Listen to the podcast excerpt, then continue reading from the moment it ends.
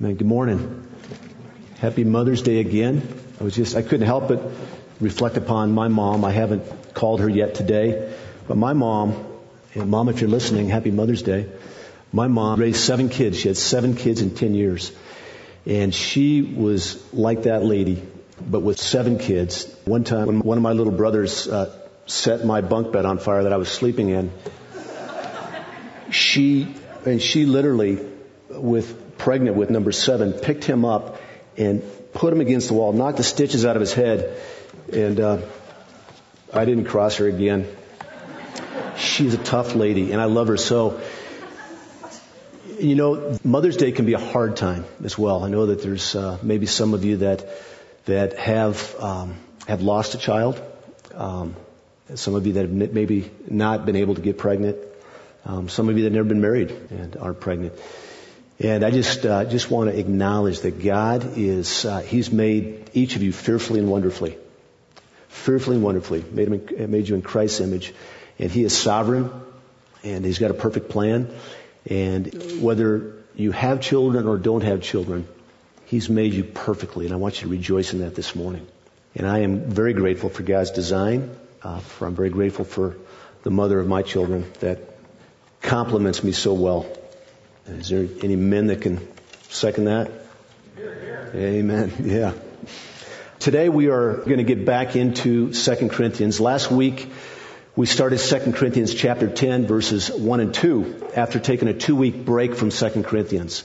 Uh, Pastor Chris finished up chapter 9 three weeks ago and chapters 8 and 9 were about the offering. Uh, Paul talked about the sacrificial giving in particular that the Macedonian church, a very poor people group, where they gave, they gave out of their poverty. Uh, they gave without compulsion. And as we look at all nine chapters, the first nine chapters of the second book of Corinthians, we see that it's a very instructive book. That the apostle Paul is hammering them on a few things, but it's very instructive. He's not, he's not mad. He's not angry. He just really wants to see the church in Corinth walk according to the Spirit, to really honor the Lord in all they say and do. When we get to chapter 10, which we started last week, Paul takes a noticeably different tone. He takes a tone that is, that he is, uh, he's flat out ticked. And um, a lot of scholars think that chapter 10 through 13, the last four chapters of this book, are really a, are a different letter altogether. And I'm not sure I see that. I'm not quite sure that it matters. But we do know this, that in verse 1 of chapter 10, Paul takes a very different tone. And he starts that chapter off saying, Now, I, Paul, myself, beg you, I entreat you. So he is, uh, he's getting tough in chapter 10. And who he's getting ch- uh, tough after is not the believers in the church that are desiring to honor and glorify the Lord. He's getting tough with the, the uh, unrepentant, rebels that are in that church that are teaching false doctrine, that are leading believers astray, and that are slandering Paul's name, quite frankly. They are uh, dragging Paul's name through the mud. They're telling, uh, they're telling the church in Corinth that Paul is not a true disciple, that Paul is teaching lies. And Paul, quite frankly, really doesn't care about defending himself. If you look all through the epistles, Paul does not defend himself. He's a defender of the truth. He's a defender of the church. He's a defender of the name uh, of, of our Lord and Savior Jesus Christ. But he does feel like he's defending himself here in chapter 10. And the reason it feels that way is that he is defending the office, the office of the apostle, not himself. Paul talked, starts talking in uh, chapter 10 about war. He takes on an obvious wartime mentality. And we see that all through the epistles where Paul talks about himself and us as Christians being soldiers. And that we are in warfare. And that we are enlisted by our commander in general, Jesus Christ. He says in the second, uh, in second Timothy, he says he views himself as a good soldier of Jesus Christ. One who had suffered hardship in the battle and was fighting loyally to please the one who had enlisted him to be a soldier, his Lord. His life again was a constant battle. It was a battle to protect the truth and the gospel from assaults, to advance the gospel, to conquer the satanic realm of error, to preserve the honor and advance the glory of his commander in chief, the Lord Jesus Christ. His battle was against demons. His battle was against false teachers. His battle was against the wolves that were infiltrating the church in Corinth and other churches. War and hardship consumed Paul's life. And I think we can all relate with that on a certain level. That the life, particularly as a believer, it's, it's, it's a life filled with joy and hope and peace and power, but it's a battle. It's a battle because we live underneath the authority of the living sovereign God. And we just can't get away and enjoy the things that we used to enjoy, can we? I know sometimes I try it, and it just doesn't feel the same. So there's a battle. Also, we're persecuted. If we're bold in our faith like Paul was, if we're bold with our faith in the workplace, in our neighborhood, in our relationships, there's imminent persecution that's going to come. It's a battle.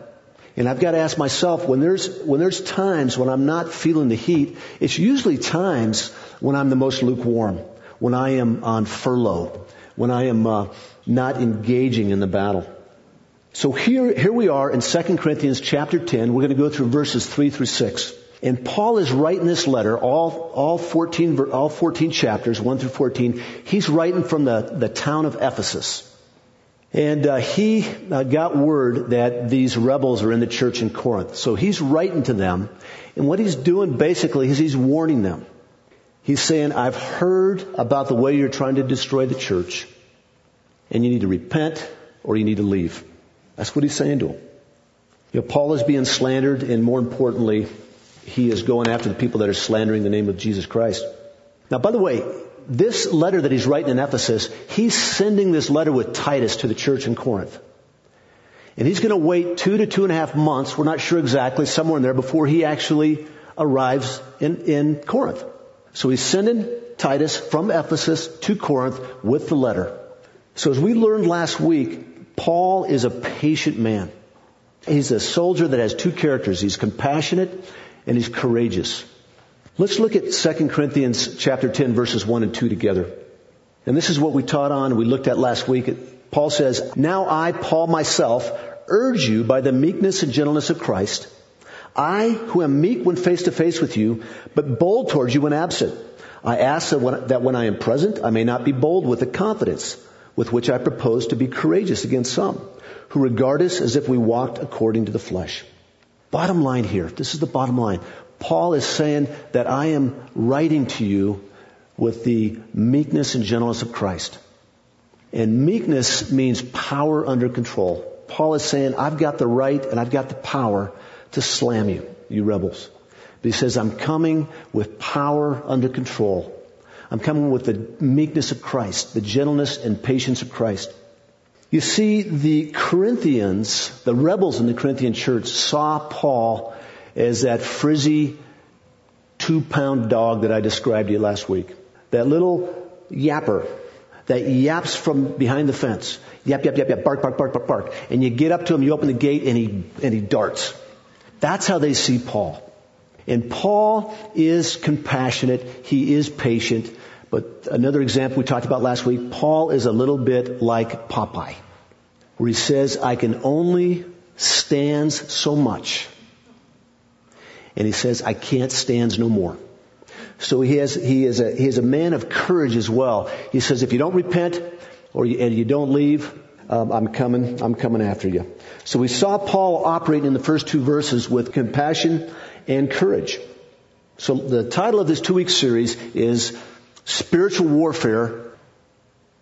Part one is the, the good soldier, the characteristics of a good soldier, which are compassion and courage. Part two is our secret weapon. Paul had secret weapons. They're not so secret because he talks about them boldly throughout his word. If we're in a spiritual battle, as Paul suggests, what weapons do we use in war? What do we use? We're going to talk a little bit about that today. And the weapons that I know that I use a lot of times are weapons of the flesh. They're not weapons that are divinely powerful, as Paul's going to talk about. Let's pray again. Father, uh, we thank you for your word.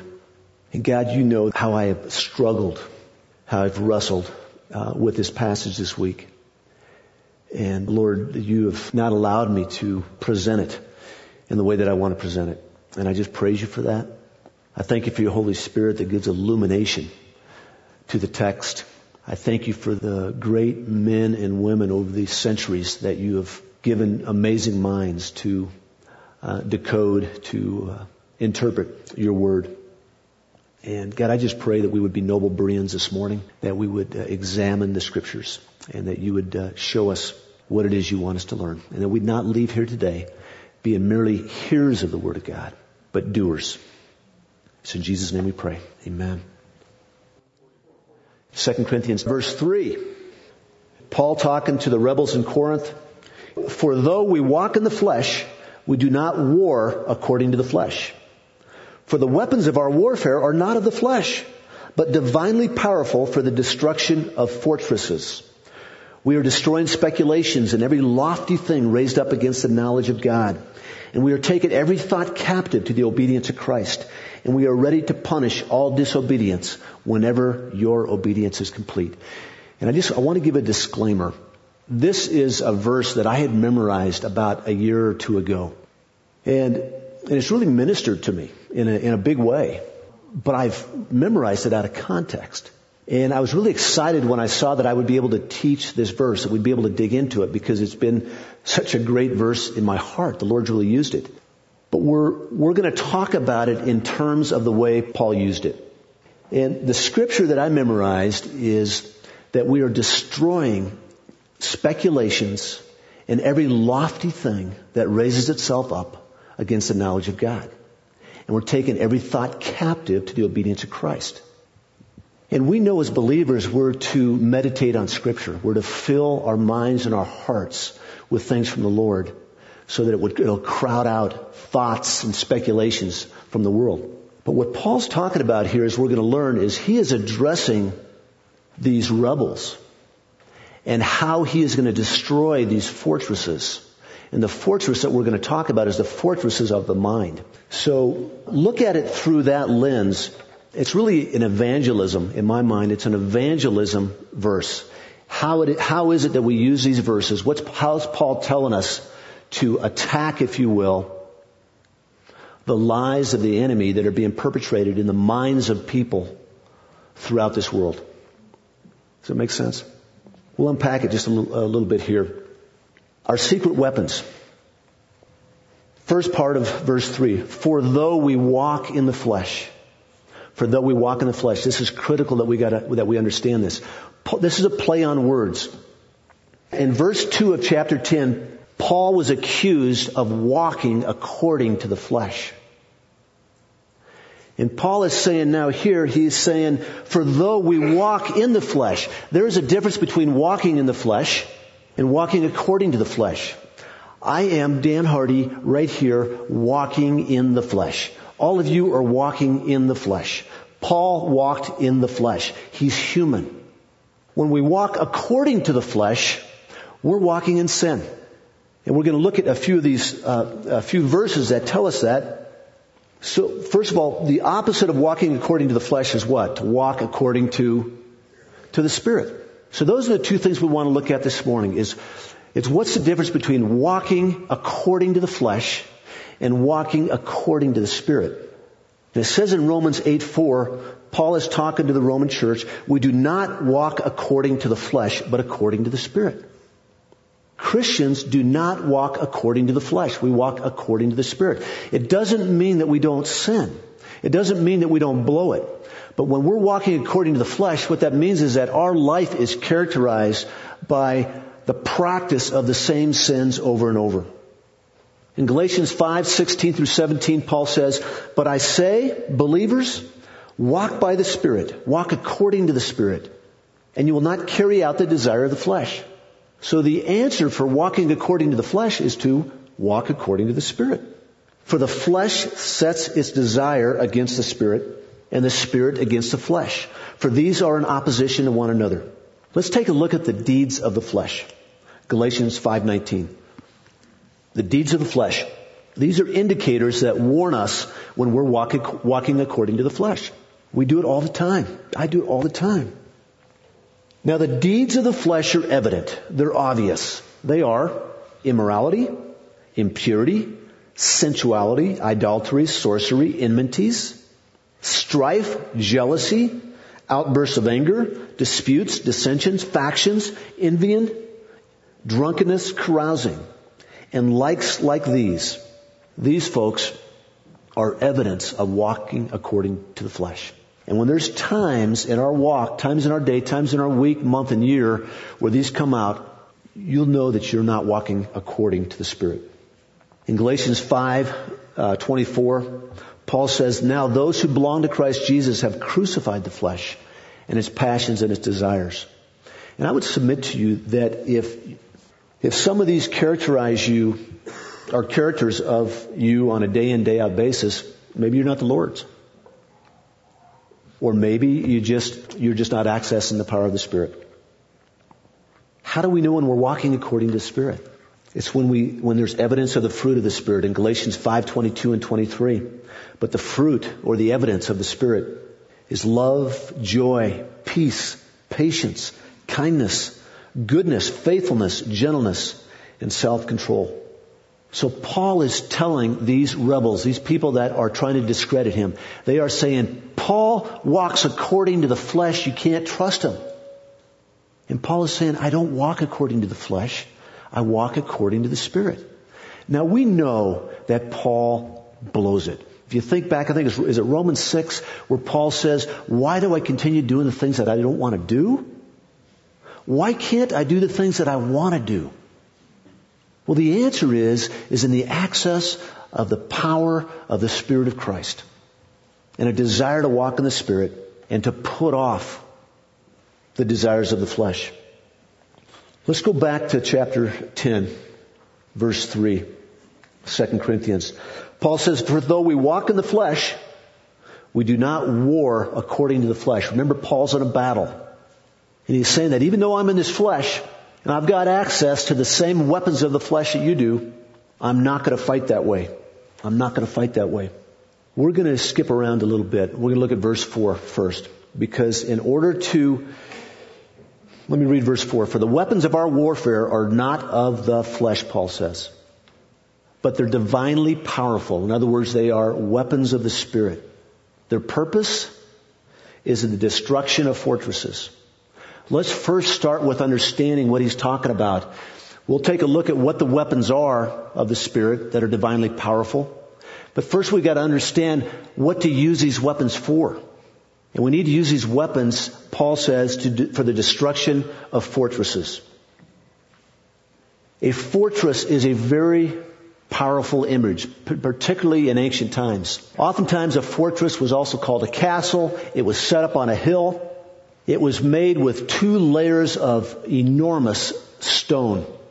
An inside layer and an outside layer. This fortress was designed to be impregnable.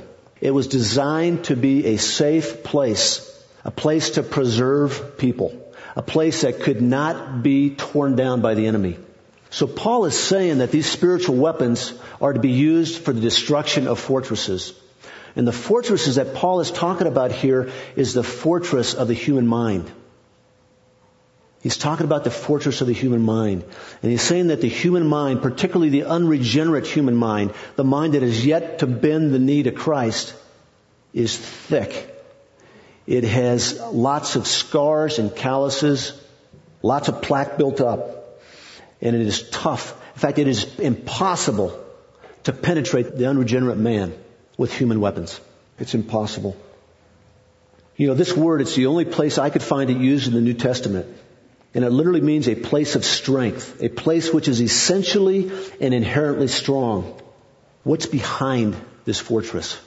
Why is it so important for Paul to break down this and destroy this fortress? What's behind it? What is it in the mind of man that Paul wants to destroy, destruct, demolish? We see that in verse 5. Paul says we are destroying speculations and every lofty thing raised up against the knowledge of God. That's the gospel, folks. The knowledge of God is the gospel. And we are taking every thought captive to the obedience of Christ. So what Paul wants to destroy is the speculations, the arguments, the reasonings of unregenerate man and the pride of man. Speculations refers to any and all human or demonic thoughts and ideas, opinions, reasonings, philosophies, theories, ideologies, and religions that refute or dilute the gospel of Jesus Christ. That's what speculations are. These are the forts that people hide behind. Just a side note, the spiritual battle that Paul is talking about is not a direct confrontation of Satan. We're not called, there's nowhere in God's Word, other than Jesus, does man confront Satan. Okay? It's God who does the battle. We're not called to convert demons. We're called to convert sinners. The battle is rather with the false ideologies men and demons propagate so that the world believes them. Folks, the battle is in the mind. The battle is in the mind. It is, it's in my mind as a believer, having to think upon what's right and true and pure and lovely. And it's in the mind of the unregenerate person. Doomed souls are inside these fortresses. These fortresses called ideas of the mind. Paul is going to destroy these false arguments with the weapons that we're going to talk about in a little bit. And just by the way, these weapons are scripture, prayer, and Christ-like love. And I'll tell you that they, they all are intertwined. You know, sometimes as we attack these speculations, these arguments, we do it with loveless hammer of the scripture at times. And there's all kinds of arguments out there against the gospel. They take all uh, kinds of shapes and forms. And people argue against the gospel in the form of the Big Bang, evolution, or where there's not intelligent design. And there's all kinds of arguments that people have against the gospel, and we argue with them on their turf. There's a friend of mine and a friend of some of yours. His name is Bob Fine. Some of you remember Bob. And I love Bob's testimony. And I think Danny might have a similar testimony. I'm not sure. But Bob was and is a smart guy. See, guys like me don't have to worry about these arguments because I just, okay, you tell me there's that, I believe you. Bob believed wholeheartedly in, he had a hard time believing in intelligent design. He believed in evolution and kind of the Big Bang Theory. And he had a mentor, a guy in college with Campus Crusade for Christ that said, Bob, don't worry about that. Don't worry about that.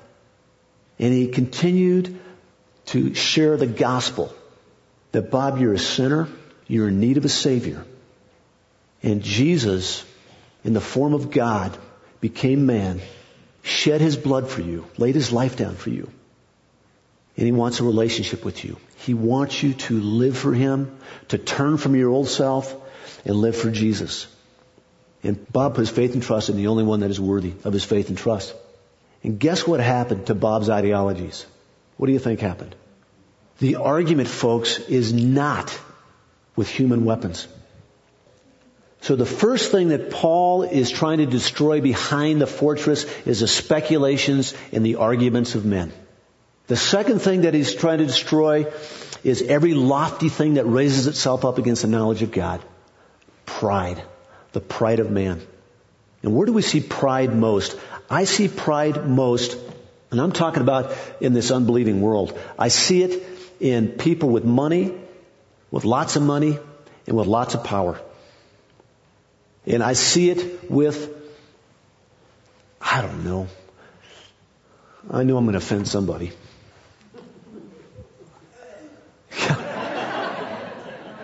you know, it's just comes with the territory. What you, what you see is what you get. But on Monday nights, there is a very cool lady.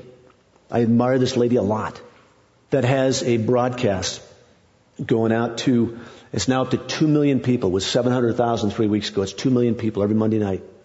And it's a church. And it's a church of Oprah. And I admire this lady immensely. But she says that she is a Christian, yet she completely denies the deity of Christ. She completely denies that Jesus is the only way. And the pride of, and the power that comes from money, that comes from stardom. And you know, my beef, Nancy and I talked a lot about this. Nancy actually uh, went to two of these, and her whole desire was to just be with people, which is fine. We can be with people. We should be with people. God tells us to be living and operating and spending time with non-believers. But this, my desire is to pray for this movement.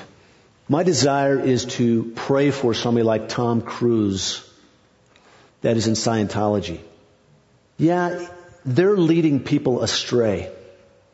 But my beef is not with them. My beef and your beef should not be with them. Okay? Our beef is not with the guy, the doctor that did an abortion. We should pray for these people.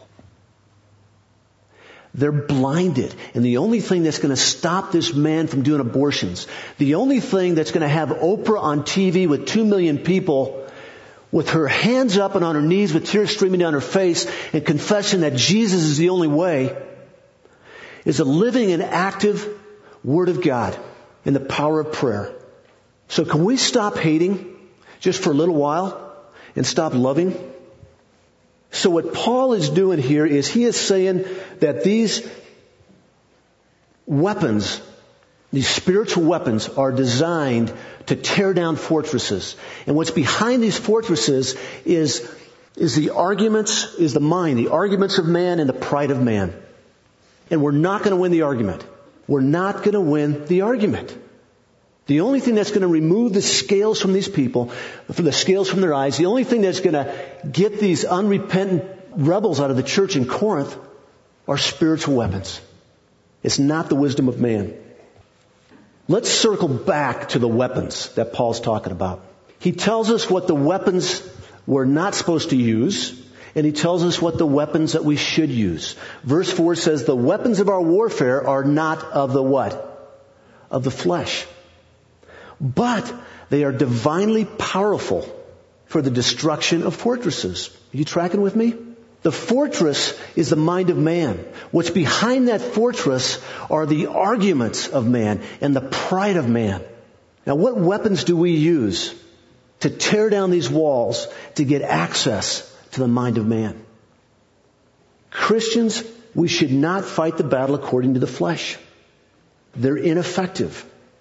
Paul tells us what the weapons of spiritual warfare are not. They're not of flesh. They're not human. Human weapons have no effect. They cannot fight the kingdom of the darkness of this world. They cannot fight spiritual wickedness in the heavenlies.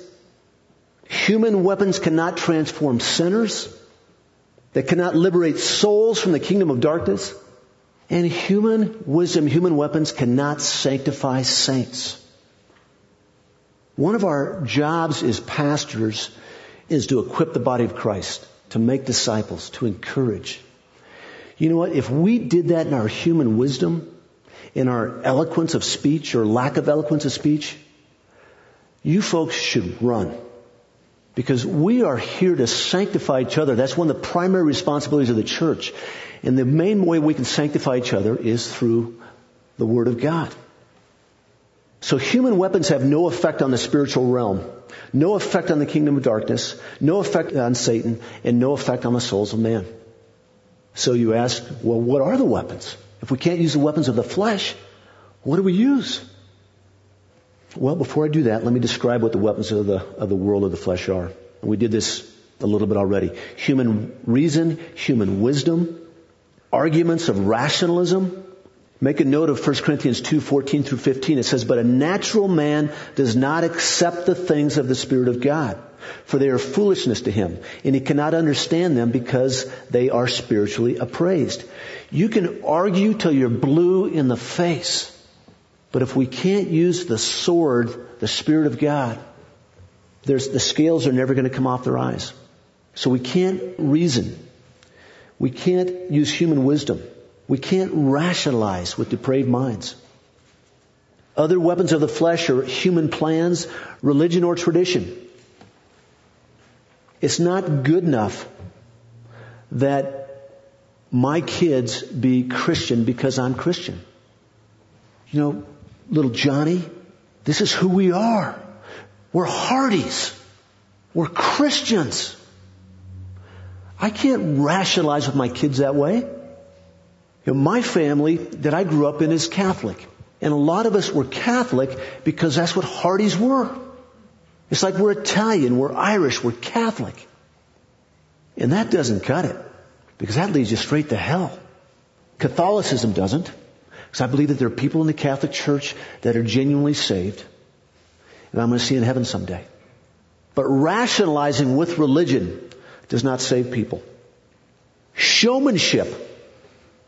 There's a lot of churches around this world that are using showmanship, that are tricking people to get them there and they're diluting the gospel.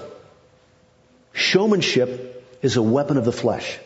It doesn't mean that we can't have a nice facility. It doesn't mean that we can't have funny videos. It doesn't mean that we can't hand out flyers at the Harvest Festival. But it does mean that showmanship can never get in the way of the unadulterated Word of God that saves. Amen? All human approaches are impotent weapons. And I had the hardest time finding some examples. The only thing I can think of is my father-in-law and my sister-in-law have a Fourth of July bash at their house every year. And when it's nice out, it ends in a water fight. I remember a few years ago, remember those, some of those water fights? And I remember I had the squirt gun of the 70s. And all of a sudden, Mitchell shows up on the roof Joey shows up with a super soaker, and I'm just, I'm like getting hit with a fire hose. And this little squirt gun that I have had no effect. It is not going to help get them wet. And that's a horrible example. So just cut that out of the tape. So we took a look at the weapons of the flesh. What are the weapons that are divinely powerful? To destroy speculations and pride. The weapons are the sword of the Spirit, Scripture, Christ-like love and fervent prayer. Let's take a look at Scripture first and foremost. Paul knows his words and opinions are impotent and ineffective, so he attacks using the pure, unadulterated Word of God. Hebrews 4:11 says the Word of God is living and active and sharper than any two-edged sword and piercing as far as the division of soul and spirit of both joints and marrow, and able to judge the thoughts and intentions of the heart. Meaning there's the Word of God that convicts and the Word of God by the power of the blood of Jesus and the Holy Spirit that saves. 2 Corinthians 4 says, Paul says, we have renounced the things hidden because of shame, not walking in craftiness, or adulterating the Word of God. In other words, he's not trying to trick people. He's not watering down the Word. But by the manifestation or the realization or the bringing forth of the truth, they're commending ourselves to every man's conscience in the sight of God. The only thing that he has put in front of them is the Word of God. In Ephesians 6, 17, we're all familiar with the verses that talk about the armor of God. There's one offensive weapon there, and that's the sword. Everything else is designed for defense. So it says in Ephesians 6:17, the sword of the spirit which is the word of God. The second weapon is Christ-like love. Have you ever been whacked upside the head with the word of God? Believe it. Believe it. It doesn't work. It doesn't work. I'm the one that's usually whacking people that way. Like I'm doing right now. It's out of love. I'm sorry. Sorry. I love you. Ephesians 4:15 Paul says speak the truth in love. Speak the truth in love. There are a lot of Bible scholars out there that are yelling at people to repent and turn. And these people are running because they see hypocrites that know the word. 1 Peter 2.23, Christ is the ultimate example of that. He was all about the Word of God. He was the living God. He quoted scripture all the time. It says in verse 23 of 1 Peter 2, and while being reviled, he was beat.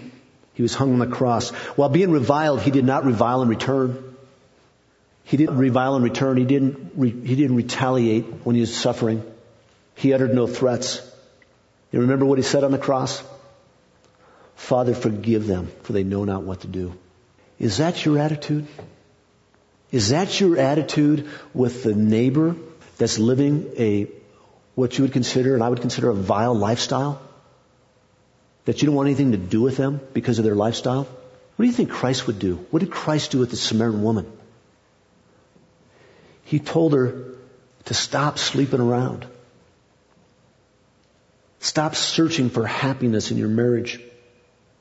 He showed her that she was on a wild goose chase that would never end in anything but utter frustration.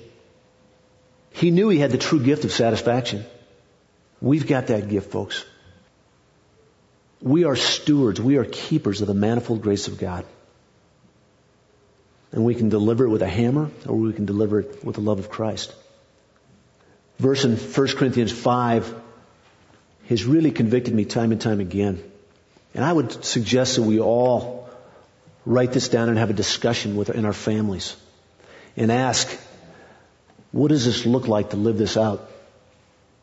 And Paul says, I wrote you in my letter not to associate with immoral people. Corinthians? You know what the Corinthians are thinking? Whew, I guess I don't have to invite that neighbor over. I guess I don't need to have mutton with the guy down the street. Paul says, I did not at all mean with the immoral people of this world. Paul says, don't hang out with the immoral people. Then he goes on to say, I didn't mean the people of the world. Here's what he meant. I didn't mean the immoral people of the world, the people that are covetous and are swindlers and are adulterers. For then you'd have to leave the world, wouldn't you? What do we expect from the world? By the grace of God go I. Where would I be without the grace of Christ and the Spirit of the living God in me? I'd be on a roadside somewhere. I'd be in prison. I'd be sitting right alongside Oprah and Tom Cruise. For what have I to do with judging outsiders? Our job, put this on the fridge. We're not to judge outsiders. We're not to judge outsiders. They don't know any different. They can't act any different. They don't have the power of the living God in them. We do. There's no excuse for me. There's no excuse for you. But thankfully, we got a God that is, His mercies are new every day, right? Amen? In Romans 8 1, there's no condemnation for those who are in Christ Jesus. God calls us to obedience as Christians. He wants to see us walk in a holy way. And He gives us the power to do that. The flesh is weak, but the Spirit is willing. So our second weapon is Christ-like love. Scriptures first and foremost. That's our first weapon. But don't we dare take it to this world without the love of Christ. Our third weapon is fervent prayer. Fervent prayer. If we're going into the battle armed with the sword, the Word of God, and desiring to walk according to the Spirit with the love of Christ, and we've spent no time in prayer, we're going to get slaughtered. And I would encourage you folks as, as I pray that the Lord is encouraging and convicting all of us to get into the world. Because after all, that's what we're here for. We're here because we are stewards of the manifold grace of God. First and foremost in our homes. Secondly, in this lost and dying world that we're in. Is to go out in community. One of the reasons that my beautiful, encouraging mother of my children got eaten up when she was at this Monday night thing is she went by herself. And I let her. And she came back bawling. She came back bawling. She came back kind of mad and kind of sad and, and we processed it and she went from being mad to being compassionate. Because we talked about that these, don't be mad at them. Ask for the compassion of Christ for them. And I, she still has a heart to be involved with this group, group of neat ladies that need the Lord. But she's not going to go alone again. And if you think about the battle, talk to Mark Babb or talk to John Baker afterwards. Even the, these little groups of, of Navy SEALs or the, the military guys that go out in small groups, they never go out alone. They never go out alone. They've always got each other's back. And one of the main ways that we can have each other's back is in prayer. If you can't go out with each other, if you know that Nancy's going somewhere or Lisa Thomas is going to the, to the nursing home or, or uh, Joanne Topsley's going to the high school or wherever you're going, you're having a block party, let other people pray for you. There's power in that. Amen? Power in that. So the third weapon is fervent prayer. I want to just read a couple of scriptures on that. 2 Thessalonians 3. Finally, brethren, pray for us. Paul was in the battle. He's in the battle. He's probably the most godly man that has ever walked the earth. Christ was God. And he's asking for prayer. He says, finally, brethren, pray for us that the word of the Lord may be spread rapidly and be glorified, just as it did also with you, and that we may be delivered from perverse and evil men. So he's praying that, that the word would go out true and clear and decisively. He's praying that people would be saved, and he's also praying for protection. Because that's the scariest part about it. And I gotta tell you, that's where the biggest disconnect is in my head. How do I live in the world? How do I love my neighbors? How do I invite uh, coworkers over? I'm afraid of what they're gonna say. I'm afraid of what they're gonna do. I'm afraid of how they're gonna act. So we need, we need prayer for protection. What we don't need is to insulate ourselves from the world. We need to dive in, but dive in wisely with other people and in the power of prayer. Paul says in 1 Thessalonians 5:17, pray without ceasing. 1 Thessalonians 5:25, brethren, pray for us. Paul was always asking other people to pray. And that's a question I'm going to continue to ask each of you as I interact. And I would love it if you ask me and each other, how can I pray for you? Write it down. Take it serious. Because this is warfare. And the living God of the universe is begging us to come to Him on our knees and let our requests be known to Him. Back to chapter 10, verse 5. We are destroying speculations and every lofty thing raised up against the knowledge of God. We are taking every thought captive to the obedience of Christ and we're ready to punish all disobedience. I told you that this verse, I had memorized it out of context. I think there's still personal application here because there's a lot of verses that talk to us about meditating on the Word of God.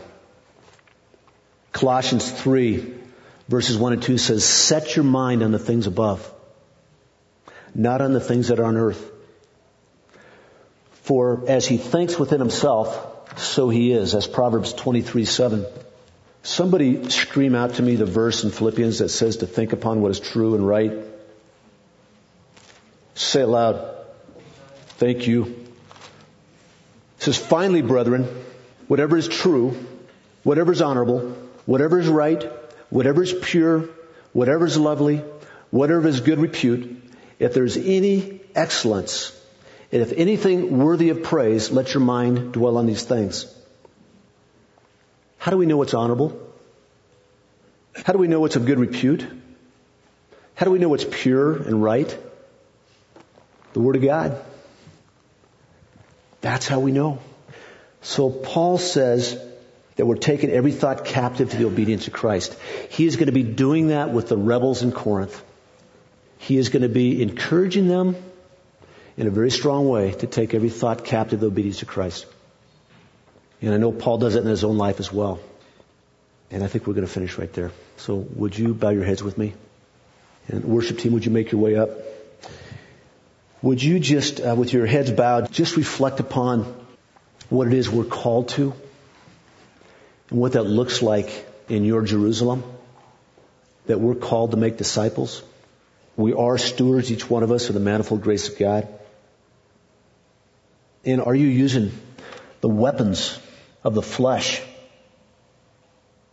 exasperating yourself, sending maybe donations, spending time with organization and causes that at the end of the day does not cause people to bend their knee. Father, we just love you so much. I am so thankful that you drafted me, that you pulled me into this army, even when I was shaking my fist at you. And Lord, we recognize that salvation is a sovereign work of grace. And we're so grateful that you've uh, called us into your light and that you saved us uh, from the pit of hell. And Lord, I just thank you that you remove the scales from our eyes for those that have put their faith and trust in Jesus. That the ultimate battle of the mind has been won. Yet every day, Lord, we battle with the lies of the enemy. When we blow it, the enemy wants to tell us that you don't love us and that you don't forgive us. The enemy wants to tell us that we are hypocrites and we have nothing to offer. But we know from your word, God, that you say that once we are yours, that we are in your grasp, that you never, you promise to never leave us nor forsake us. That you don't condemn us in the sense that we are destined for an eternity with you, that we can't lose that salvation. We can't be condemned to hell after we're yours.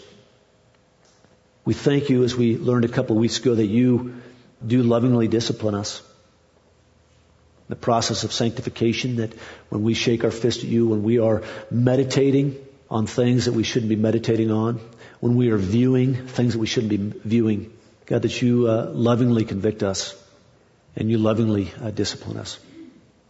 So God, I just trust that there uh, are pieces of this passage, God, that you want to use in each of our lives to make us look more like Jesus.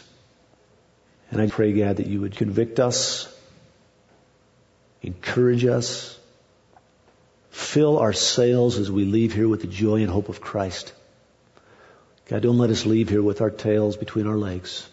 Don't let us leave here listening to lies of the enemy. Let us leave here knowing and believing that we have a strong foundation. That even though the flesh is weak, the spirit is willing. All we have to do is let you live in us and through us and not fight it. It's in Jesus' name we pray. Amen.